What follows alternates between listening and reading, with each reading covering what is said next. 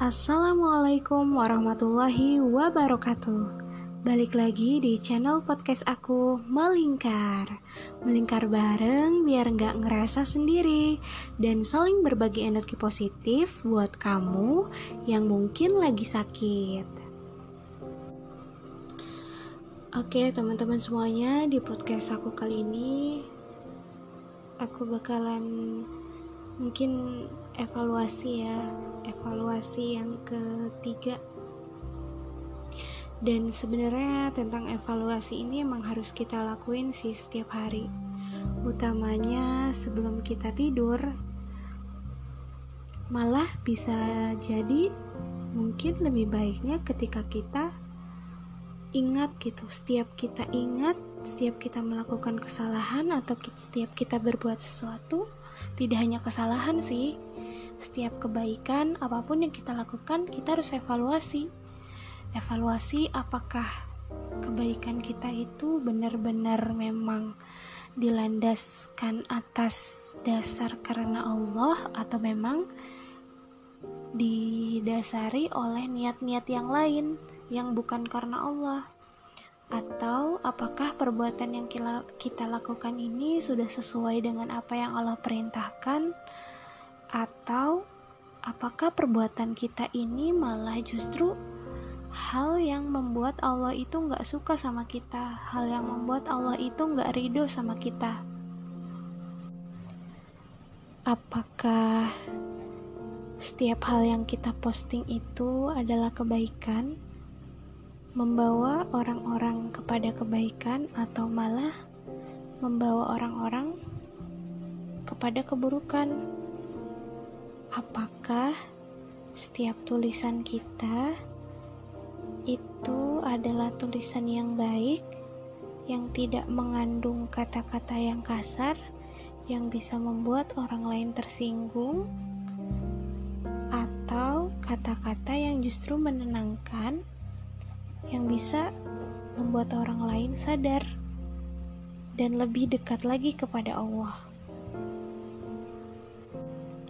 Merenungi setiap kegiatan kita, setiap aktivitas kita, terutama di masa-masa pandemi ini, apakah setiap aktivitas kita ini bermanfaat? Apakah kita sudah benar-benar produktif? Produktif dalam hal kebaikan, apakah di masa-masa karantina ini kualitas diri kita, kualitas ibadah kita semakin meningkat atau justru semakin menurun? Mungkin itu sedikit dari banyak hal yang harus kita renungi di tengah-tengah pandemi COVID-19 ini. Karena ini udah beberapa bulan lamanya kita berdiam diri di rumah, kita berdiam diri di kosan, tapi jangan-jangan kita cuman berdiam diri aja tanpa kita menjadikan momen-momen itu menjadi hal yang membuat kita semakin menambah kualitas kita meningkatkan keimanan kita kepada Allah. Kita mungkin gak tahu amalan mana yang diterima oleh Allah gitu. Meskipun kita sudah berusaha dengan sebaik mungkin, tapi tetap jangan pernah menyerah meskipun setiap perbuatan yang kita lakukan selalu ada salah entah itu kebaikan ataupun keburukan yang jelas-jelas itu udah dapat dosa.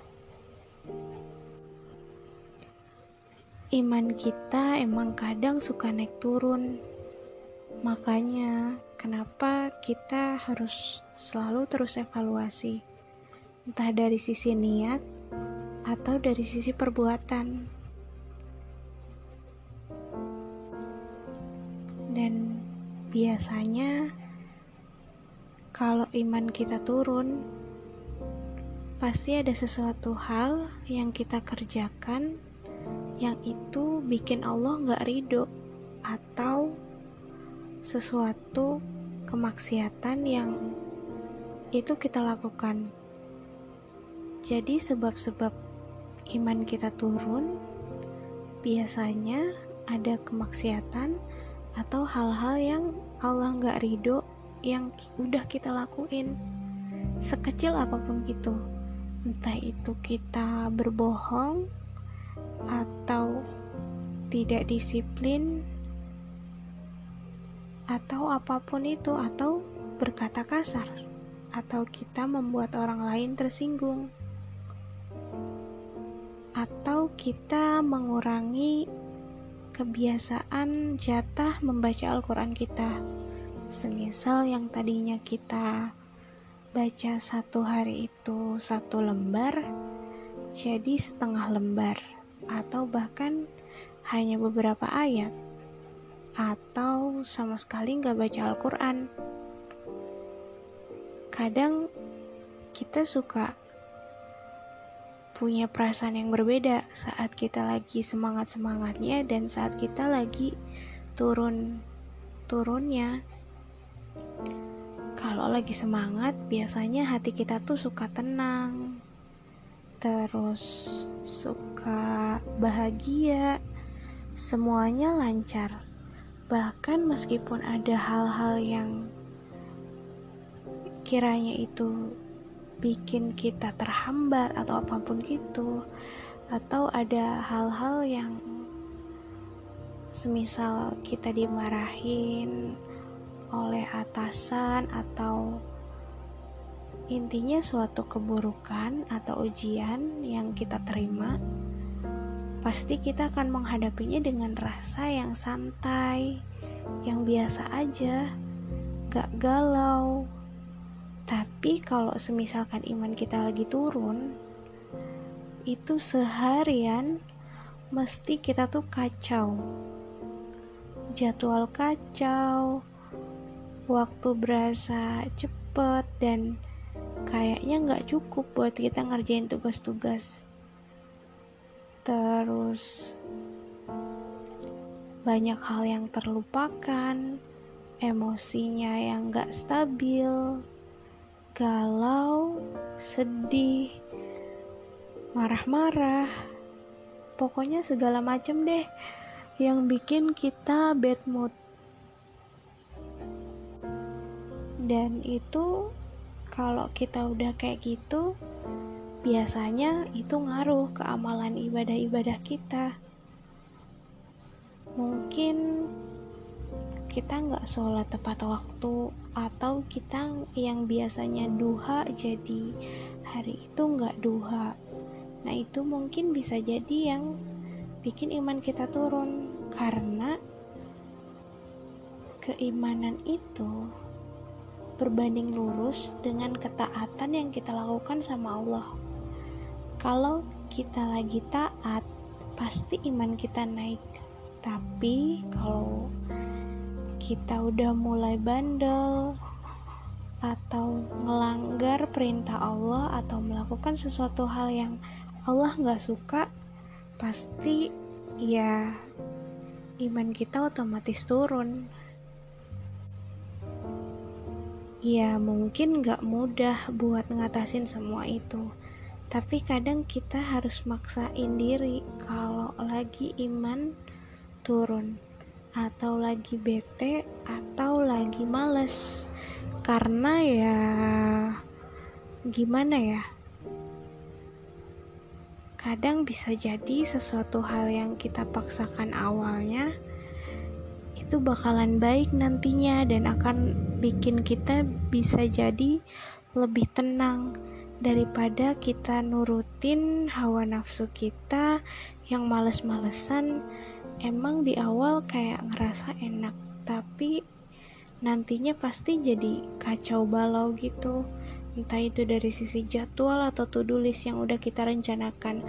Hari ini mau ngelakuin apa aja mesti jadi berantakan. Kalau udah gitu terus gimana? Ya kita perbaiki. Dan kita jangan malah nyerah. Maksudnya ya udah udah terlanjur kita ngelakuin hal keburukan dilanjutin aja. Sebenarnya itu salah sih. Pada saat kita ingat kalau semisal apa yang kita lakuin itu salah ya udah kita stop. Dan kita bertobat. Kita minta maaf sama Allah. Karena kita udah lalai. Dan sesungguhnya setiap apa pun yang kita lakukan ya harusnya emang kita iringi dengan berdoa. Yang sebelumnya di podcast aku bilang bahwa sebenarnya nggak semua orang ketika melakukan hal-hal sepele itu diiringi dengan doa. Padahal ketika kita mengiringi segala sesuatu hal itu dengan doa berarti kita memasrahkan segala sesuatunya kepada Allah. Dan Itulah tandanya bahwa kita seorang hamba, hambanya Allah. Kita nggak bisa apa-apa tanpa Allah.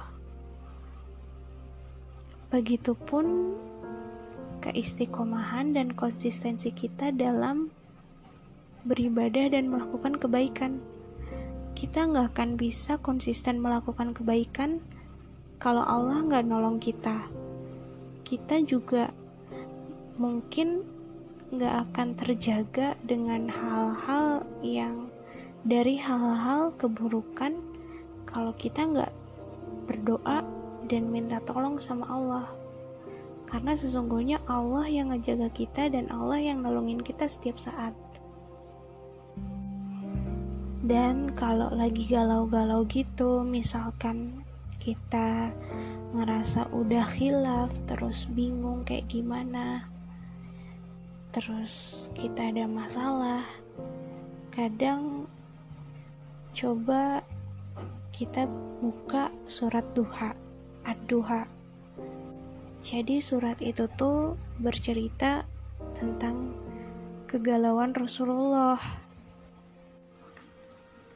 Jadi sebenarnya Rasulullah pun pernah galau karena ya Rasulullah juga manusia. Tapi Allah ngasih jalan, ngasih petunjuk lewat wahyunya yang dikirim melalui malaikat Jibril dan disampaikan kepada Rasulullah. Dan salah satunya adalah surah Ad-Duha. Kalau aku lagi galau, mesti aku suka kadang inget surat itu. Karena di situ tuh artinya tuh kayak um, seolah-olah tuh Allah Allah bicara sama kita tentang uh, keluh kesah kita, tentang kegalauan kita, bahwa Allah itu nggak pernah jauh, nggak pernah pergi ke mana-mana gitu, dan bikin kita tuh harusnya tuh bersyukur gitu, lebih bersyukur. Jadi isinya itu tentang waktu sih di sini dan juga tentang uh, nyuruh kita bikin nyuruh kita biar kita lebih bersyukur dan lebih melihat sekeliling kita. Dan mengingat-ingat nikmat-nikmat yang udah Allah kasih. Demi waktu duha ketika matahari naik seperti sepenggalah. Demi malam apabila telah sunyi Tuhanmu tidak meninggalkan engkau Muhammad dan tidak pula membencimu. Nah, itu tuh kayak jadi pengobat gitu loh. Tuhanmu tidak meninggalkanmu dan tidak pula membencimu. Jadi Allah tuh kayak baik banget gitu. Um, buktinya Allah itu kenapa Allah itu nggak nggak ninggalin kita karena meskipun di saat futur terus tiba-tiba kita ingat ya berarti sebenarnya ingatan itu tuh Allah yang kasih kalau semisal kita diingatin nih sama Allah terus kalau semisalkan kita futur gitu oh kita lagi futur gitu lagi lagi lalai. Nah justru Allah itu tuh sebenarnya Allah yang ingetin kita. Dan gak mungkin kalau misalkan Allah gak cinta sama kita Allah mungkin ngebiarin kita dan gak akan ngingetin kita. Dan Allah itu gak akan pernah ninggalin kita meskipun mungkin kadang kita kayak lalai bahkan sering gak inget sama Allah. Mungkin ingatan kita sama Allah itu lebih sedikit dibanding ingatan kita kepada hal-hal yang lain-lain yang bersifat duniawi gitu. Tapi Allah tuh sebenarnya nggak ninggalin kita. Karena di Abduha bilang Tuhanmu tidak meninggalkan engkau dan tidak pula membenci engkau dan sungguh yang kemudian itu lebih baik bagimu daripada yang permulaan dan sungguh kelak Tuhanmu pasti memberikan karunia kepadamu sehingga engkau menjadi puas. Bukankah dia mendapatimu seorang yatim lalu dia melindungi kamu? Nah, di sini tuh kayak kayak cerita gitu dulu. Um, kadang ada orang tua kita yang mungkin ya yatim nggak ada ayah atau nggak ada ibu atau nggak ada salah satunya tapi kita tuh dikasih sama Allah tuh orang-orang yang yang dekat sama kita entah itu teman-teman yang soleha saudara-saudara yang baik yang nolongin kita terus Allah ingetin lagi bukankah dia mendapatimu? Sebagai seorang yang bingung lalu dia memberikan petunjuk. Nah salah satu tanda ingatnya kita sama Allah ketika kita futur itu bisa jadi salah satu petunjuknya Allah buat kita. Jadi Allah tuh ngasih petunjuk ngasih kebaikan. Tapi kadang mungkin karena kita gengsi ya udahlah udah terlanjur kita berbuat yang nggak baik ya udahlah lanjutin aja gitu. Padahal Allah tuh pengen kita buat sadar gitu buat balik lagi ke Allah buat bertobat karena Allah itu yang gak pernah benci sama kita gak pernah meninggalin kita terus selanjutnya dan dia mendapatimu sebagai seorang yang kekurangan lalu dia memberikan kecukupan. Nah kadang kita nggak sadar juga sebenarnya nikmat-nikmat yang selama ini Allah kasih itu sebenarnya cukup buat kita. Tapi kadang kita suka ngeluh pengen ini itu. Dan biasanya apa yang kita keluhkan itu cuman sekedar keinginan-keinginan kita aja bukan sebuah kebutuhan bukan bukan apa hal suatu hal yang benar-benar kita butuhkan gitu. Dan kita jadi kadang lupa lupa bersyukur gitu bahwa sebenarnya Allah itu yang mencukupkan kita.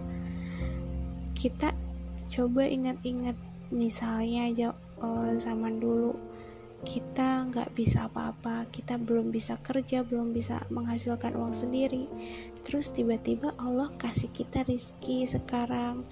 Allah kasih kita kerjaan Allah kasih kita makan bisa menghidupi diri sendiri bisa mandiri. Dan Allah nggak benar-benar ngasih kecukupan kepada kita. Kita nggak sampai kelaparan kekurangan yang bahkan mungkin kita bisa jadi lebih beruntung dari orang-orang yang di luar sana yang nggak punya tempat tinggal kita punya tempat tinggal meskipun kita ngekos atau ngontrak dan kita masih bisa bayar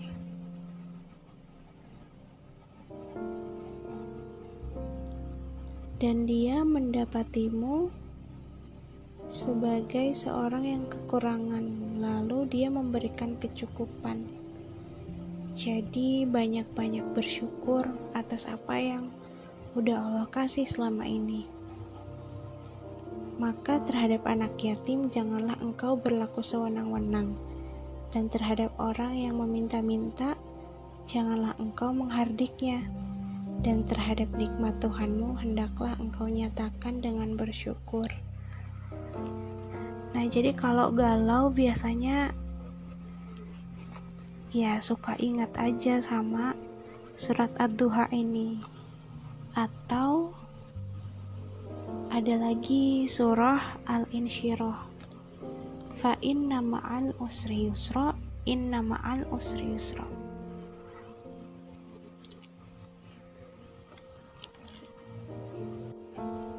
maka sesungguhnya setelah kesulitan itu ada kemudahan. Sesungguhnya sesudah kesulitan itu ada kemudahan. Nah, di situ Allah tuh ngulang dua kali. Sesungguhnya bersama kesulitan ada kemudahan. Maaf yang tadi tuh harusnya bukan sesudah sih, tapi bersama kesulitan beda antara sesudah dengan bersama.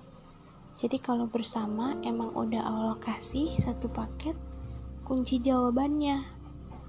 Kunci jawaban atas kesusahan atau ujian yang kita terima, kesulitan yang kita terima. Dan itu tuh dua kali.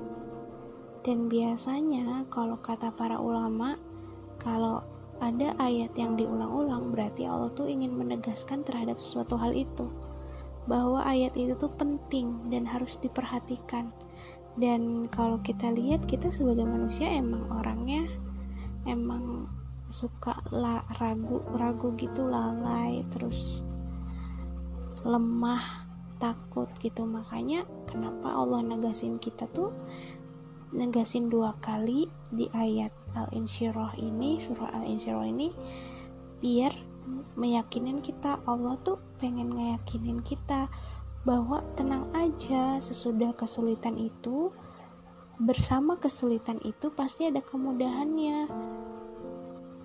Dan mintalah pertolongan kepada Allah dengan sabar dan sholat. Jadi rumusnya ya sabar ya sholat. Mungkin kita jarang sholat yang serius. Kita sholat yang serius kalau lagi ada masalah aja kita baca Al-Quran yang serius ya kalau lagi ada masalah aja. Padahal di dalam adab-adab semisal dalam adab membaca Al-Quran itu tuh itu tuh dalam adab membaca Al-Quran kita harus memperhatikan tajwidnya dengan benar. Nah, apakah kita benar-benar memperhatikan tajwidnya dengan benar dan memberikan hak-hak terhadap huruf-huruf Al-Quran untuk dibaca dengan benar? Ya, kadang kita cuman bacanya asal-asalan aja, maksudnya mentang-mentang lancar ya kita bacanya terlalu cepet-cepet, terlalu terburu-buru gitu bahkan kita ngelupain panjang pendeknya atau kalaupun semisal kita udah khatam panjang pendek panjang pendeknya kita suka ngelupain hak-hak sifat-sifat hurufnya. Semisal pengucapan huruf uh, H sama H gitu. Kadang kurang diperhatikan K sama K. Ini jadi belajar tahsin ya. Ya pada intinya kita sebagai kita, apa adab kita buat adab kita terhadap Al-Qur'an bagaimana kita memperlakukan Al-Qur'an dengan baik itu juga sebenarnya ngaruh.